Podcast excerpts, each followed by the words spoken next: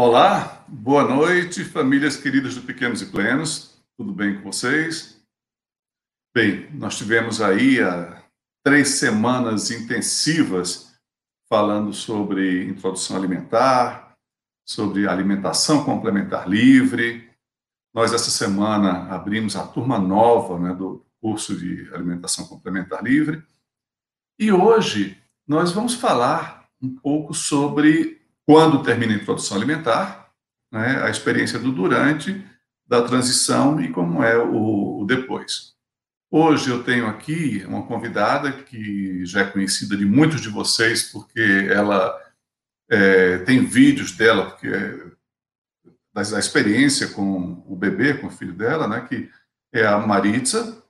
Então, o casal, Maritza e André, tem um bebê, tem um menino, né, que está agora com ano e quatro meses, que é o Dan, e que viveu todas as etapas, né? Eu os conheci quando eles estavam é, ainda grávidos, numa primeira conversa antes do nascimento do bebê, e acompanhei, acompanho desde então, é, do, do nascimento, da fase inicial, aquela fase do desenvolvimento, do brincar livre, da introdução alimentar, e hoje tenho a satisfação imensa de acompanhá-los né, numa fase tão bonita, tão coroada de êxito como a que eles estão passando agora.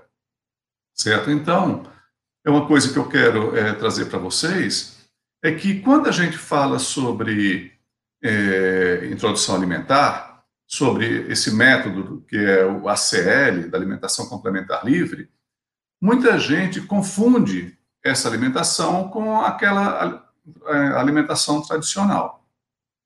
E confundem também ah, quando a ACL com BLW. Então, eu quero falar para vocês que são coisas diferentes, certo? Aquela alimentação no método tradicional, que se fazia comidinha amassada, ou papinha, que se oferecia suco, ou frutinha amassada, essas coisas há muitos anos.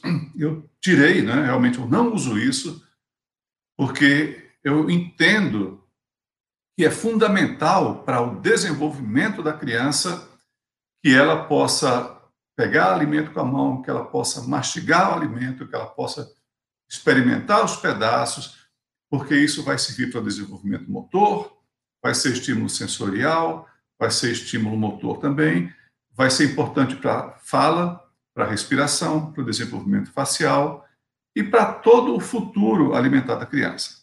Então, é, realmente não consigo nem imaginar, né, é, é, hoje, fazer a alimentação daquela forma antiga. E quando nós falamos sobre alimentação complementar livre, que é esse método que eu proponho, e BLW, é, também eu falo que são coisas diferentes. Porque o BLW tem uma sequência né, da, da, introdução, dos cortes, da maneira como é feito o preparo. É uma abordagem de uma técnica de alimentação extremamente útil, né, extremamente benéfica para a criança. O que diferencia a ACL é que, na, nesse meu método, eu coloco que a alimentação é uma fase na sequência do desenvolvimento neuropsicomotor, que vem depois de uma fase que é a fase do brincar livre, do brincar com autonomia, daquela fase bem mais básica do desenvolvimento motor da criança. Primeiro, a criança vive uma fase de desenvolvimento até ela estar pronta para o início da, da alimentação. Depois, ela vai viver o processo da alimentação complementar livre como uma ferramenta para o desenvolvimento neuropsicomotor. E essa ferramenta ela faz parte da construção da autonomia e da confiança, da independência dessa criança. E é a prevenção de uma série de distúrbios alimentares, metabólicos, de doenças crônicas, enfim. E, sobretudo, é a prevenção da recusa, da birra, da seletividade, dessas coisas que eu sei que muitos de vocês que já fizeram ou fazem alimentação convencional, o método tradicional, passaram né, por esse tipo de problema ou passam ainda com aquelas crianças que são seletivas.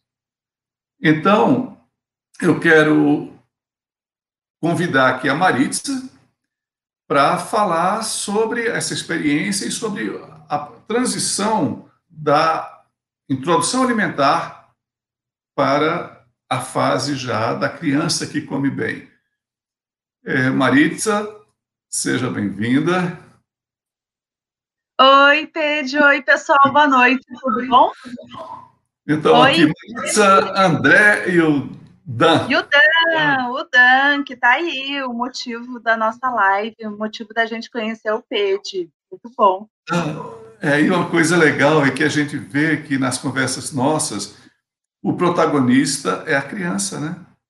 É a criança, é sempre. É, a gente nunca fala em, em, nome próprio, a gente só usa a nossa voz para transportar o, o que a, a, gente acredita que ele precisa e o que é melhor para ele, né? Mesmo que isso signifique abrir mão de algumas coisas que a gente acreditava certas. É. Não, e, a, e, a gente sabe tanto isso que a gente brinca assim, fala, olha, a mãe do Dan, o pai. É isso, é isso. A, a minha identidade pouco importa, eu sou a mãe do Dan. Orgulhosamente a mãe do Dan. É, Maritza, é, eu, bem, apresentar você para o, o pessoal que está nos assistindo. Então, qual é a, a tua atividade, a tua profissão? Eu sou bancária. Eu bancária. trabalho em banco. É, e de alguma forma, toda essa tragédia que nós estamos vivendo aí no país, com a pandemia, ela, para vocês, teve um benefício secundário que foi a oportunidade de você prolongar né? Tanto você como o André, a é. licença é. de maternidade está aí ainda com o Dan, né? Ele, agora com um ano e quatro meses, né? Um ano e quatro. Eu, eu ainda não superei o fato de que eu comprei roupa nova para voltar para o trabalho depois da licença maternidade. Essas roupas ainda estão com etiqueta, porque eu nunca usei. Eu saí da licença maternidade com sete meses direto para o home office, que é onde estamos até hoje. Assim, ruim, porque não é a mesma coisa a licença maternidade, você não está ali o tempo todo disponível, mas maravilhoso, porque a gente está vislumbrando a possibilidade dele ficar em casa com a gente até pelo menos aí dois anos, que de outra forma não aconteceria jamais. Com sete meses ele tinha ido para creche sem negociação. Mas você põe a sua roupa de trabalho, faz maquiagem. Põe, não, eu fico. Você eu só fico não pega um carro para sair, né? eu só não levo o carro para passear, mas o trabalho é exatamente o mesmo, e assim, percebo que, igual ao, a muitas pessoas, dá uma sensação que a carga é maior ainda. Você acaba trabalhando mais no office, né? Mas, mas ok, eu estou trabalhando mais com o Dan junto com a gente. Eu lembro, quer dizer, eu, eu acompanhei desde assim, a primeira refeição do Dan. Foi mesmo. É, Foi mesmo. As primeiras. Eu e... desde a barriga, né, Pedro? Quando você veio aqui é. em casa, eu te atendi de camisola e coloquei uma jaqueta, assim, para parecer que estava ok. Mas eu estava gravidíssima, nove meses, estourando já. Porque essa experiência de, de ver um bebê começar a introdução é uma experiência é fantástica, que é, assim, a gente salta num vazio, né? Assim, não sabe como é, como é que vai ser isso, né? É muito legal não. e a gente vê é. como essa confiança, né, o confiar na criança, o resultado. Faz muita diferença. É, e assim, a gente já vinha num processo de acompanhar. A, a gente tem a sorte, assim, o privilégio gigante de ter o doutor Antônio acompanhando a nossa família porque o Dan é o paciente, mas o doutor Antônio acaba atendendo a família, né? Assim, a, a, gente tem esse privilégio de acompanhar desde sempre. Então, essa coisa toda que o Pedro fala na internet não é diferente da consulta, ele não só nega informação na internet, é igualzinho. É, o que a gente já vinha no brincar livre, então você já constrói uma consciência de confiança na criança. Só que o fato de comer, você não controla mais. O, o que a criança vai pegar não está no seu controle. O que a criança vai colocar na boca também não é o seu controle. Então, é muito, muito marcante a segurança que você tem que ter no seu bebê. A confiança de acreditar que aquele teu deusinho perfeito ali vai dar conta. E ele é perfeito e tudo vai funcionar. É, Maritza, ele estava com quantos meses quando ele colocou assim o primeiro pedaço de comida, quando ele fez a, é, é recebeu a primeira refeição? Seis meses e meio. Digo porque seis e meio, né? É, a gente tinha muita segurança já dos sinais de prontidão. Ele, ele já apresentava alguns muito antes, assim, com cinco meses ele já tinha, mas a gente preferiu postergar um pouco para que a gente tivesse segurança absoluta do sinal de prontidão. Ele já estava sentando muito melhor, assim, em duas semanas muda tudo também. E a gente quis se organizar, porque a gente também não tinha se organizado, estava estava meio num começo de pandemia, ninguém sabia direito o que, que ia acontecer, e a gente precisava se organizar para comprar as coisas e montar um cardápio. A gente pegou o cardápio que vem no curso lá da, da Sementinha Nutrição, na época era da Sementinha Nutrição, e a gente precisou se organizar para fazer a coisa certa, assim, para começar bem. E... Então, é, essas duas semanas fizeram uma diferença para nossa casa, para nossa organização e para firmar os sinais de prontidão mesmo. É.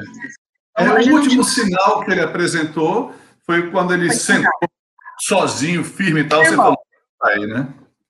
Uhum, exatamente, exatamente. A gente tentou, até colocou ele na cadeirinha, assim, né? Que você compra cadeirinha, mó legal. Você reserva a cadeira do bebê na casa. Dica: encapem as cadeiras. É, quando você coloca, né? E.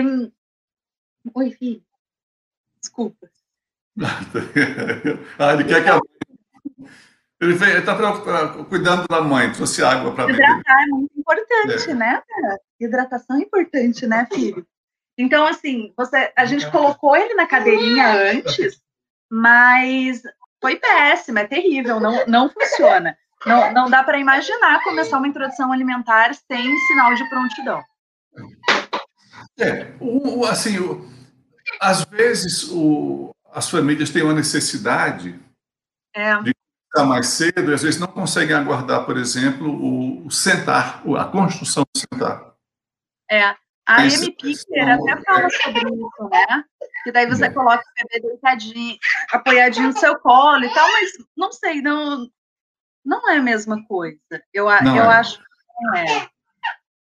Não, não é. vivi a experiência, mas eu acredito que não seja. É claro, quanto mais pronto tá, mais pronta está a criança, melhor vai ser o resultado, né? Tem a questão, a questão de final de licença maternidade, né? alguns aspectos que às vezes limitam a condição é. da, dos pais, né? da, da mãe, de, de, de, prolongar mais os dias e poder esperar é, a aquisição dos sinais de prontidão. Mas, para vocês, né? É, a gente né? teve a sorte, assim, o benefício imenso, o privilégio de, de poder esperar. De, assim, eu fiquei em licença maternidade até o completar sete meses, eu voltei a trabalhar com quase oito. Então, assim, a gente pôde organizar a nossa casa. É um privilégio, eu, eu entendo que é mesmo, mas foi muito positivo, fez muita diferença. E, assim, para você, a experiência. Porque vocês viveram muito a fase da formação do vínculo, que era você, o André revezava no sling, é. e depois aquela transição para o brincar livre, da autonomia. Né? Então, vocês, assim, vocês foram muito. É, o Dan é manual, é, é, é. manual, foi tudo nele. É tá, legal. E essa coisa da, do brincar livre, da construção da autonomia, é, como é que você vê isso hoje quando você pensa, puxa, eles estão com seis meses e meio, sentou e comeu. Essa construção para ele chegar nesse ponto e poder falar assim, agora vai. É, faz, faz diferença porque, assim, primeiro, faz uma diferença emocional para os pais, porque quando você começa a brincar livre, você começa a internalizar o sentimento de potência no seu bebê, acredita nele. Ele sabe, ele sabe crescer, ele sabe o que ele precisa fazer, ele sabe qual o limite dele. Então, assim, você já vai internalizando, emocionalmente, você vai internalizando o reconhecimento da, da sua criança, da confiança, sabe? E isso não, não vem escrito em manual, você tem que viver, sabe? É, então, você tem essa construção, para quando ele chegar e comer, você já não está com medo, porque a criança também é, ela, ela é afetada pelos nossos medos, né? Então, quando ele senta e come, outra, ele todos os movimentos que ele fez, ele construiu sozinho. Ninguém interferiu. Então, quando ele sentou, ele sentou bem, sentou do jeito dele, sentou reto. É, o que ele pegava com a mãozinha, você via que, que ele já tinha uma coordenação melhor para pegar o alimento e levar até a boca. E isso não começa quando você coloca a cenourinha, a batatinha na mesinha para o bebê comer. Começa lá com três meses, quando ele descobre a mão. Sabe? Você deixa ele livre para olhar a mãozinha. Então, na hora que ele pega a batatinha, ele pega a cenourinha, é um reflexo lá dos três meses. É, é lá na frente. Hoje eu consigo perceber melhor. Hoje ele está com um ano e quatro meses, ele já come tudo. Ele come do meu prato, ele come o que ele acha, ele abre a gaveta e come. Então, assim. Mas então é isso, a, a, coordenação que ele tinha e depois, quando ele constrói um movimento de pinça e começa a pegar coisas menores, começa a colocar na boca direitinho, sabe? É, é tudo construção, que não começa ali na hora, começa antes, é, é muito antes. Eu percebo é, essa diferença. É, Maritza, bem, vocês têm amigos, certamente vocês é, veem mães de bebês da idade do Dan, um pouco mais, um pouco menos, não sei se você participa de grupos tal, mas você está no universo das mães de, de bebês. E você deve ver experiências em paralelo com a sua todos os dias. É como é para você ter a experiência que vocês vivem, né, com o Dan, e você vê a experiência de outras mães, porque Muita gente ainda faz alimentação naquele método tradicional. E você deve testemunhar isso muitas vezes, né? Como é que essa leitura, que você que está seguindo uma linha, mas você está vendo a outra passar do seu lado aqui. Como é essa, essa percepção? É, tanto eu quanto o André, a gente já a gente fez introdução alimentar nesse método. O André tomava Nescau na mamadeira. E tava tudo certo, é alegria, né? Eu comi muita papinha de biscoito maisena, biscoito champanhe, é criança gordinha, faz bem, né? E a gente tem amigos próximos que continuam seguindo isso. É, eles foram criados e cresceram exatamente como, como a gente e replicaram esse, esse comportamento. E eu e assim, hoje e a, gente nunca palpita na vida dos outros, sabe? A gente não é esse casal chato de, ai, mas por que você não dá um pedaço para ele? A gente nunca, nunca fez isso. Mas a gente vê as criancinhas. Tem um casal bem próximo a gente, que assim, eles são até muito mais empenhados do que a gente, porque eles fazem as papinhas, ela corta tudo bonitinho, coisa que eu jamais teria paciência de fazer, então admiro até o pessoal da papinha, porque dá um trabalhão, assim, dá muito mais trabalho do que fazer a série, muito mais. Então, assim, a gente vê, viu eles fazendo isso, o bebê deles é nove meses mais velho do que o Dan, e ele não come sozinho, e ele não come o que o Dan come. Sabe, eles fizeram papinha, durante o tempo todo, com colherinha na boca, assim. O se eu der uma colher na boca dele, ele pega a colher da minha mão, assim, ele nem entende como, como assim colocar alguma coisa na boca dele. Então, assim, esse, esse casal próximo, hoje, eles, têm, eles estão com grandes problemas de restrição alimentar da criança, ele não, ele tem problema com texturas, assim, ele tem ele não consegue, ele não come o que o da come, ele come pouquíssima quantidade. E, assim, é, é bem, é, é muito diferente. A evolução da criança é distinta. Quando a gente ainda podia ir em restaurante, em outro mundo que acontecia antes desse, né? É, a gente ia cuidando nos restaurantes e ele comia sozinho. A gente pegava coisas que ele poderia comer, pedir uma salada, alguma coisa assim, e ele comia sozinho, sentadinho no cadeirote. E as pessoas, nossa, que lindo! que, como ele é grande! Aí, quando a gente dizia a idade dele, que ele tinha meses, as pessoas se espantavam, mas como assim? Quando a gente vivia no outro mundo em que ainda dava para viajar, a gente foi em um hotel fazenda, assim, nem era um hotel fazenda, era um, um negócio de roça. E na mesa do lado da nossa tinha uma menininha de cinco anos que vinha todos os dias olhar, ai, o bebê, ela vinha na nossa mesa, assim, e ela era alimentada com colher na boca, com cinco anos. E assim, aí, aí começou uma comparação, assim, a gente até não foi mais jantar no, no mesmo horário, porque foi esquisito. Porque as pessoas diziam assim, nossa, mas olha, o bebezinho de um ano come, e a menina de cinco não come sozinha, como assim? E daí começaram a culpar a criança de cinco anos, olha, o bebê come, você não. Não. Porque daí quando dá ruim, nunca é culpa dos pais, né? É, sempre é culpa da criança, a criança que não come, a criança que não sei o quê. Mas construção, né? Enquanto a criança não é responsável pelo que ela faz, a responsabilidade é dos pais.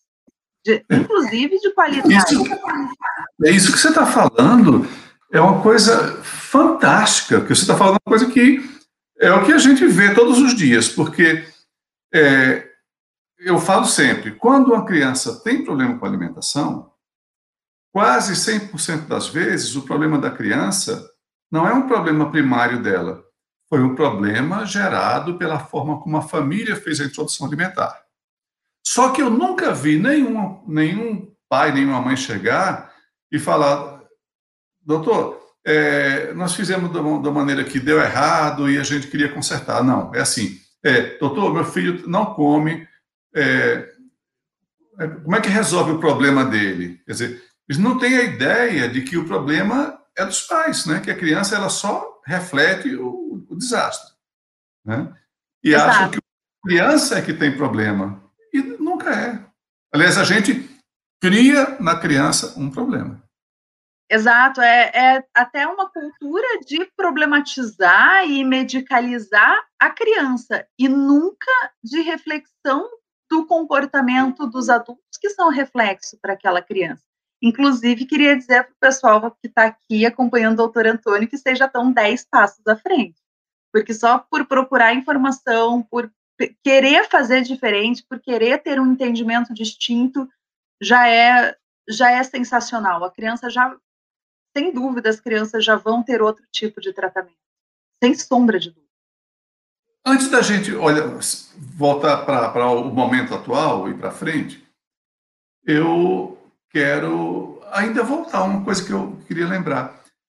Lá no início, ou não sei até quando, é, se você teve ou ainda tem aquele medo, ah, isso aqui porque vai engasgar ou tal, aqueles receios do início, como é que era isso? Pra, como é que foi isso para vocês?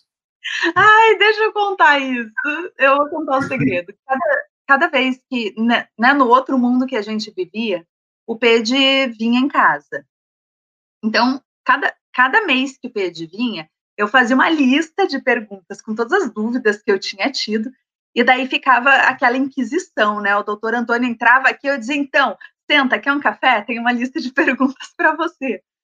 Hoje eu pego essa, essas listas e, claro, depois que o caminho já está já tá percorrido, é muito fácil você dizer se acertou na direção, né? Mas hoje eu pego essas listas e vejo que as minhas preocupações eram angústias reais, assim, que de apertar o coração, sabe? Elas não faziam muito sentido. elas faziam sentido para um coração de mãe desesperado, para uma dúvida de pai de primeira viagem, né? Mas assim, com tudo que a gente estava construindo, elas não se realizariam jamais. Eram preocupações que eu não precisava ter, eu poderia ter me poupado delas. Eu morria de medo. Eu liguei para os bombeiros. Aqui perto de casa tem um corpo de bombeiros quando eu comecei a introdução alimentar e falei assim: olha, vou começar a introdução alimentar de uma criança. Se eu ligar para vocês, pelo amor de Deus, vem aqui muito rápido, porque o bebê engasgou.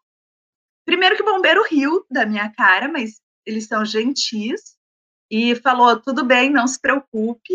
Ele me encontrou esses dias aqui embaixo e falou: que bom que você nunca me ligou. Eu ri, né?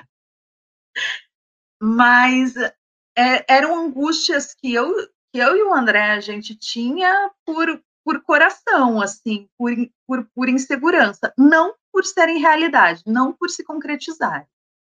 Porque elas nunca aconteceram. Ah, e se o bebê engasgar? E se ele recusar todo tipo de alimento? Eu estou esperando o momento em que o Dan vai recusar alguma coisa, porque até agora ele só come mais. Assim. Eu estou até preocupada que eu vou ter que dar meu vale alimentação para ele um dia. Mas assim, eu reviso e a preocupação com alergia, com coisas, se você faz a, a janela certinho, é, acredito que ex, existam crianças que efetivamente têm problemas, mas não são a maioria das crianças tem. A maioria é, é, saudável, vai comer feliz e vai ficar bem. Então, mas eu, eu tenho essas listinhas, assim, eu vou guardar elas com carinho para se eu tiver outro filho, eu vou ler elas para antes de me angustiar eu dar risada. O André tinha medo de engasgo. O medo era mais dele do que meu. Assim. Sim. E como é que rolou? Uh, cinco minutos depois passou o medo. Passou o medo. Fantástico. Olha só, como é que você sentiu, né, é, de receber as orientações da introdução alimentar pelo curso? tem isso, né? Não tem consulta de introdução alimentar, apesar do, do doutor Antônio ser, ser pediatra do DAN, vir em casa, para introdução alimentar não tem consulta, é o curso. O mesmo que está na internet é o mesmo que, que a gente faz, não tem diferenciação nenhuma. E é primeiro muita você. gente acha que só dá certo se for presencial, né? Nossa, não, inclusive é melhor que não tenha ninguém junto com você. Não passar por... as vergonhas medo. Você não passar as vergonhas com os medos, é, é, até melhor. Não, não tem, não tem consulta de introdução alimentar. Não, não tem mesmo. A gente fez o curso e primeiro você fica ressabiado porque, assim, eu nunca tinha alimentado um bebê pela primeira vez, né? Todos os bebês com quem eu interagi na vida já, já tinham sido previamente alimentados quando eu entrei na relação. Então, você fica inseguro, você não sabe se aquela orientação vai ser suficiente, se você entendeu certo, se você entendeu errado. Isso acaba na primeira vez em que você coloca as batatinhas lá, a cenourinha na frente da criança, brócolis, é muito bonitinho. E a criança pega aquilo e come, exatamente como você vê em todos os vídeos acontecendo. Exatamente, igual, igual. E assim, aí você fala de corte, de receita, Aqui em casa a gente aproveitou a introdução alimentar até para a gente dar uma afinada, né, no, no corpinho, para a gente melhorar a nossa alimentação também. Então, nunca teve diferença assim, ai, vamos fazer a comidinha do bebê e a nossa. Inclusive, isso ia dar muito trabalho, não cabe aqui em casa, tudo que dá trabalho a gente simplesmente não faz. Então, assim, a gente começou, fez, e cortou lá do jeitinho que dizia, não tem mistério nenhum, não tem segredo, não tem um grande drama. Um conselho é tipo assim, tira toda a purpurina, tira todo o sentimento, fica, fica só com aquilo, ó. Tem que estar cortadinho de forma que o bebê consiga segurar sem quebrar, por exemplo. Não pode estar duro demais. Você sabe quando é. A hora que você está cozinhando, você vê que isso acontece. Então é muito, é muito de feeling, é muito de sentimento e você percebe. Não tem erro.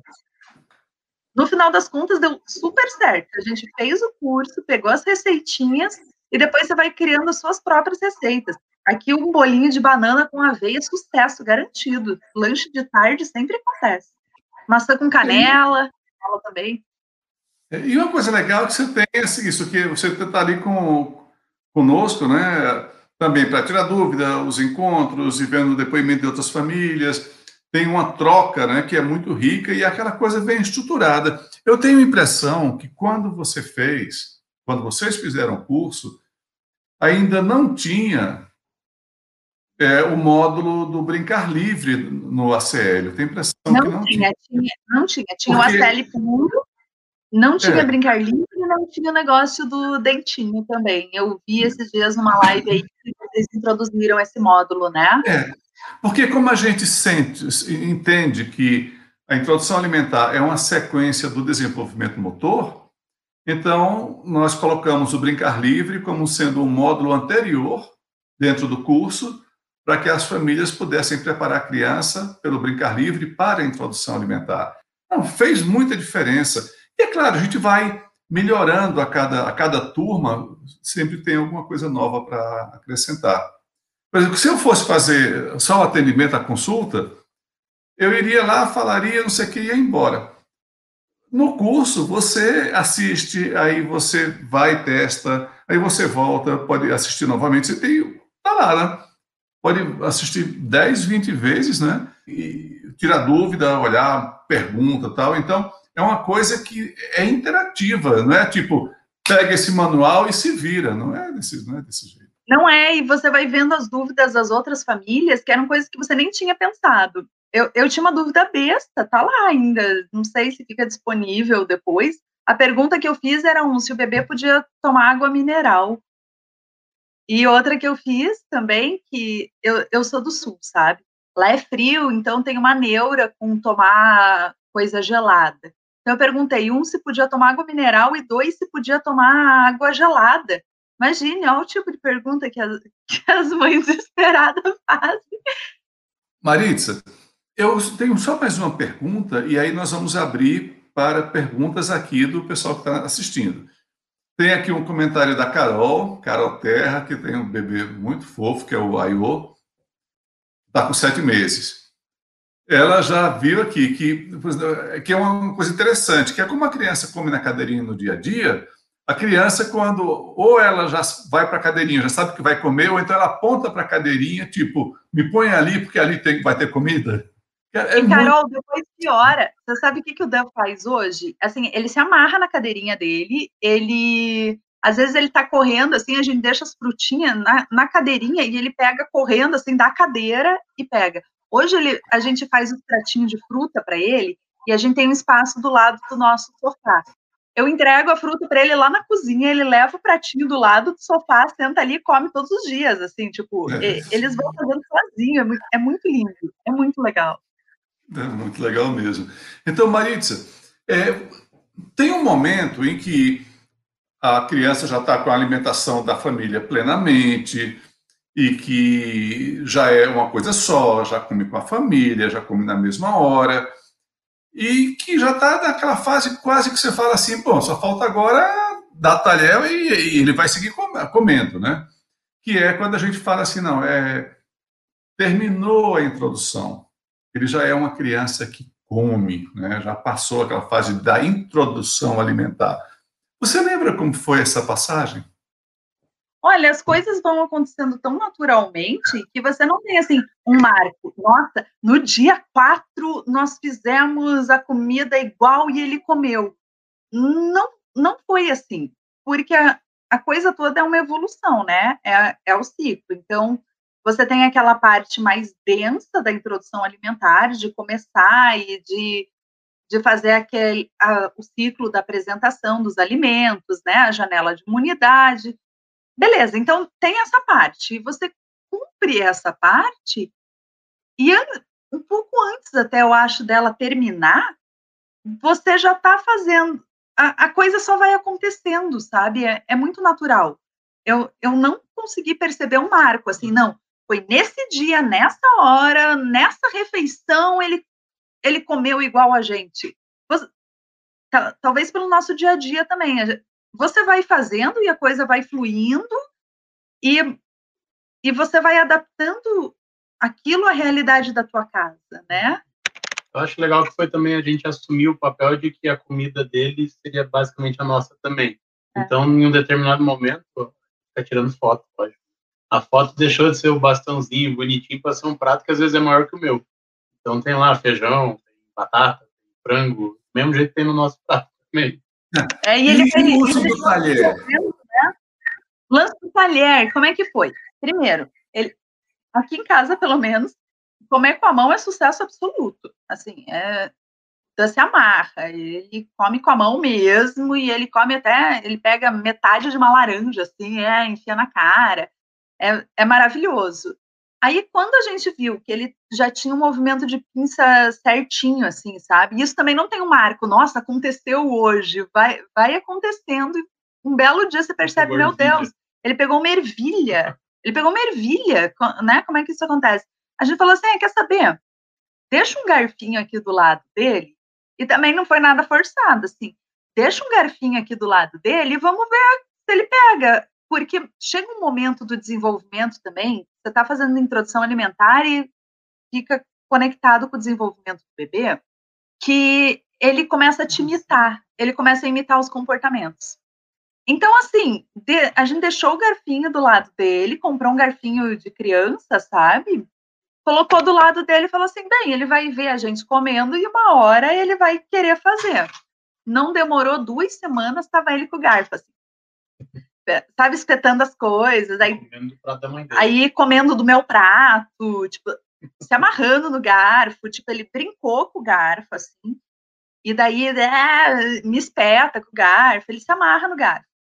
E muito rapidamente, assim, não, não levou dois meses, assim, ele pega o garfo e às vezes ele espeta a comida com o garfo, ele coloca na boca. Aí ele espeta de novo, aí ele pega, olha o garfo e puxa a comida com a mão mesmo e coloca na boca. Então, ele ainda está no processo, mas assim, sem que a gente tivesse que fazer absolutamente nada além de deixar o garfo do lado dele, ele está comendo com garfo. Fantástico. É, olha só, nós temos, vamos assim, fazer, é, é, olhar perguntas aqui da pessoal que está na sala conosco. Vamos ver. Da, eu não sei se é a Ayla ou a Ila, né, Rodrigues. Eu tenho um bebê que está na IA e tem demonstrado alergia a alguns alimentos e não aceita frutas, aceita melhor os legumes. Essas alergias podem passar com o tempo? Maritza, eu vou responder essa aqui, tá? Bem, é, para responder essa, essa pergunta, eu teria que ter mais informações, né? Porque, em geral, se é, uma criança que alérgica, ela já vem com a herança, seja é, do pai ou da mãe, ou dos dois, né? Já, já vem com essa herança de alergia. Durante a janela imunológica, a gente tem uma orientação da forma de fazer a introdução alimentar, considerando que essa criança tem um risco de alergia maior. São bebês que a gente tem uma, um cuidado muito grande para evitar a qualquer custo o uso de qualquer fórmula no, no início da vida. E quando a criança tem reações de hipersensibilidade, nós avaliamos o tipo de reação também que essa criança tem, para ver se é uma coisa que a gente pode fazer a apresentação é, regular né, desse alimento para fazer um processo de tolerância, ou se é um tipo de reação que realmente a gente vai ter que dar um tempo para reapresentar, ou, dependendo do tipo de alimento, aguardar para fazer isso depois de um ano. Então, a abordagem, a, ela depende do tipo de alimento, depende da idade do bebê, do tipo de reação que a criança apresenta, se é uma coisa fugaz, se é uma coisa que demora, se passa espontaneamente, se depende de medicação. Então, tem vários parâmetros para serem analisados. Né? Não, tem, não é uma coisa que tenha uma conduta é, dura, é, rígida. É, é de acordo com a situação. Aqui uma pergunta aqui do Instagram. Meu filho não tem muito interesse em levar nada à boca. E amanhã faz seis meses. Fico um pouco aflita. Bem, eu vou falar aqui, eu não sei se a Maritza vai querer falar também, mas eu vou. É, o difícil da, das perguntas, assim, quando a gente recebe, é que precisa de mais informação. Porque um bebê de seis meses, ele normalmente é um bebê que é muito oral. Ele tem um, uma coisa de querer levar qualquer objeto, todo tipo de objeto à boca, não só o alimento. Então, uma pergunta assim: esse bebê, ele usa, usa chupeta, ou então é um bebê que ele efetivamente mama por livre demanda, quando ele tem fome, e que ele pode ter um acolhimento sem ser aquela coisa de ir para o seio ou ir para a chupeta muitas, muito seguidamente.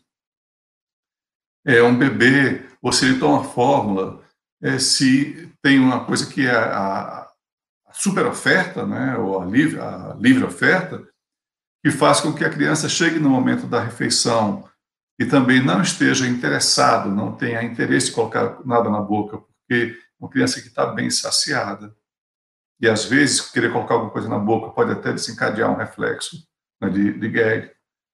Enfim, coisas assim. Mas precisaria conhecer um pouco mais de detalhe para entender qual o mecanismo que faz com que esse bebê de seis meses não tenha esse interesse, essa curiosidade oral, como você manifesta. Normalmente, isso, normalmente, a maioria das vezes, não é uma questão da criança. Muitas vezes é uma questão da dinâmica que a família né, coloca em relação ao bebê e que, de certa forma, tira dele a iniciativa para certos movimentos. Mas eu, eu realmente não sei, não tenho como te dar uma resposta específica. A Júlia Calas, é, doutor Antônio, se mesmo com o brincar livre, o bebê não sentar até, até sete meses, como faço com a janela imunológica? É, Júlia, até os nove meses, a gente tem um, um, uma amplitude para fazer esse jogo da introdução alimentar e fazer essa oferta, né, tentando explorar a janela imunológica. Então, a rigor, um bebê de sete meses, é, você teria dois mais dois meses. É, e se ele tem um brincar livre e, ele apenas não construiu sentar, mas você vê que agora, nesses dias, ele já tem uma condição que é, é pelo menos na hora da comida, você colocá-lo sentadinho na cadeirinha e ele firmar, já autorizaria a iniciar a alimentação complementar. Eu só, eu só sugiro que não ponha ele sentado em outra circunstância, tipo sentar no tapetinho, fazer treinamento de sentar, isso não. Deixe ele construir com autonomia e que você coloque ele sentado apenas na hora da refeição. Acabou a refeição, tira ele dali. E em qualquer outra situação, ele vai exercitar esse movimento no tempo dele e de forma autônoma. É isso aí. É, Maritza, bem, troca de experiência excelente, sempre a, a experiência de vocês com o Dan, essa trajetória é fantástica. Eu sou fã de vocês, sou fã do, do Dan. E queria, se você quiser deixar alguma mensagem, o André, aí para essas famílias que estão assistindo, né, antes da gente fechar. É, a mensagem que eu deixo é que, assim, pelas pessoas já já estarem aqui, já estarem seguindo, já estarem buscando uma informação, já ela, elas já estão na frente, elas já são, é, elas já, já têm uma condição de atendimento da criança muito melhor, sabe? E, fa, e faz diferença, sabe? É, faz, faz diferença até na, na tua tranquilidade, no, em como a sua criança vai se comportar para frente, na, na calma que a tua criança vai ter faz uma super diferença e é, e é mesmo muito bom. Deu certo para a gente, é um caminho que a gente ainda está percorrendo, ainda tem um ano e quatro meses, mas assim, a gente já passou pela, pelo primeiro mês do bebê, pelos três primeiros meses ali do contato cola, a gente passou por tudo do brincar livre, tudo, tudo, tudo que aparece nas caixinhas ali não, não é novo, a, gente viveu.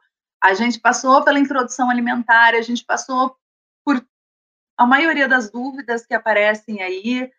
E se, se você insiste, se você confia, se, se você consegue se despir um pouco de, de acreditar no que você já conhece, no tradicional, e se permite uma experiência nova, uma, uma qualidade maior com a tua criança,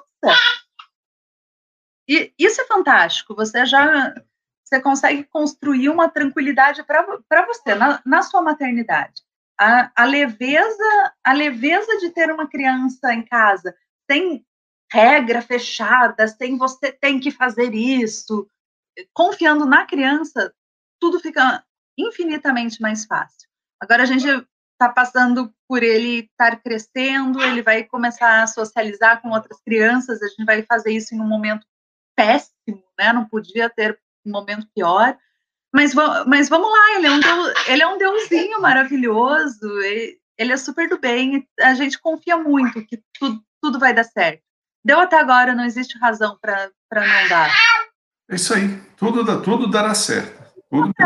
Como, como até agora.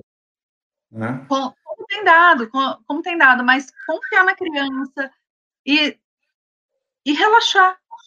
Abre teu coração, confia na tua criança e, com, e tem uma frase que o doutor Antônio me falou quando eu atendi ele aqui em casa, de camisola e com uma jaqueta, assim, gravidíssimo, da nasceu no dia seguinte da consulta, é, ele me falou assim, se você acredita que uma coisa está certa, no, no, seu coração, sabe? Se, se você acredita com muita convicção no seu coração que alguma atitude está certa, você tem 100% de chance de ter razão. E da mesma forma que se você está você tá sentindo no seu coração que uma coisa está errada e não está bom, é, você tem 100% de chance de estar errado mesmo. Então, assim, aonde está o teu coração é ali que está a tua segurança. E, é, e essa relação das famílias. Não tem família igual. E o, o que é da família, o que é do hábito, perdura. A, a tua criança é teu reflexo. Sim. Não, não, não tem erro. É isso aí. É, só uma coisa que eu queria falar aqui também para me despedir é que na, no método, né, dentro da introdução alimentar, o que eu falo para as famílias assim que eu, que eu considero que essa introdução alimentar está concretizada, que é o final da introdução alimentar, é aquele momento em que a criança já está comendo a comida da casa, que não se faz mais comidinha de bebê, é, normalmente, na minha experiência, os bebês que eu acompanho têm feito isso em torno dos 10 meses. É, é isso, era isso que eu ia dizer. É, é, é a pincinha, é, você já está na introdução alimentar há quatro meses, você começa a introdução alimentar é. mais ou menos com seis meses. É. Quando a criança está com 10, você já está com quatro meses de introdução alimentar. É uma, é quase tudo que a criança viveu até aquele momento. E o salto de qualidade no que a criança faz e de interação entre 6 e 10 meses é gigantesco para outra criança. Impressionante. É. Então, é. É, como dentro da orientação da alimentação a gente fala assim, ah, mas a gente não deve oferecer, colocar sal na comida do bebê antes de um ano, eu, nesse aspecto, sou um pouco flexível, porque eu falo assim, é, se você vai dar comida à família, é muito complicado, né? Porque tem um, todo um sentido de praticidade. Então é complicado você falar para a família assim, tira o sal completamente. Mas é, diminuir o sal da alimentação da família para um mínimo em que a criança possa é, eliminar, né, para que não tenha excesso, não tenha retenção, isso não só funciona muito bem para a criança, porque ela vai ter uma alimentação saudável, como também ajuda na melhora da alimentação da família. É Sem um, dúvida. Sem dúvida. Quando você tem um bebê em casa, você para de hambúrguer na terça-feira. O peso que eu ganhei na gravidez, eu tô perdendo agora. O André é. engordou mais do que eu na gravidez e quem estava carregando a criança era eu. Isso é o que se chama de parceria, né? Tamo junto. Gente, muito bom. Maritza, André, Dan, obrigado a vocês por ter aceitado né, o, o convite de estar aqui conosco, compartilhando a experiência com as famílias que estão assistindo. E sempre dou boas risadas com as histórias, com as experiências de vocês. E quero ter essa oportunidade por muito tempo ainda, mesmo que não na qualidade de pediatra, mas na qualidade de amigo, né? Lógico, e Ed, olha só, você está vivendo um mundo presencial, você tem que vir aqui em casa, porque essa criança tem que ser pesada com qualidade, porque o que a gente Sim. faz não tá Não, mas vocês se saem muito bem, até nessa parte também. Meu menino, meu menino. A gente acha que ele tem entre 80 e 85 centímetros, mesmo que isso represente. É. é, então você vai, quando vai chegar aos dois anos com quase 1,90m, né? É, então, tem potencial, sabe? Gente, obrigado a vocês. Boa noite. Obrigada a todos e bom fim, um bom fim de semana para todos também. E até, até a próxima.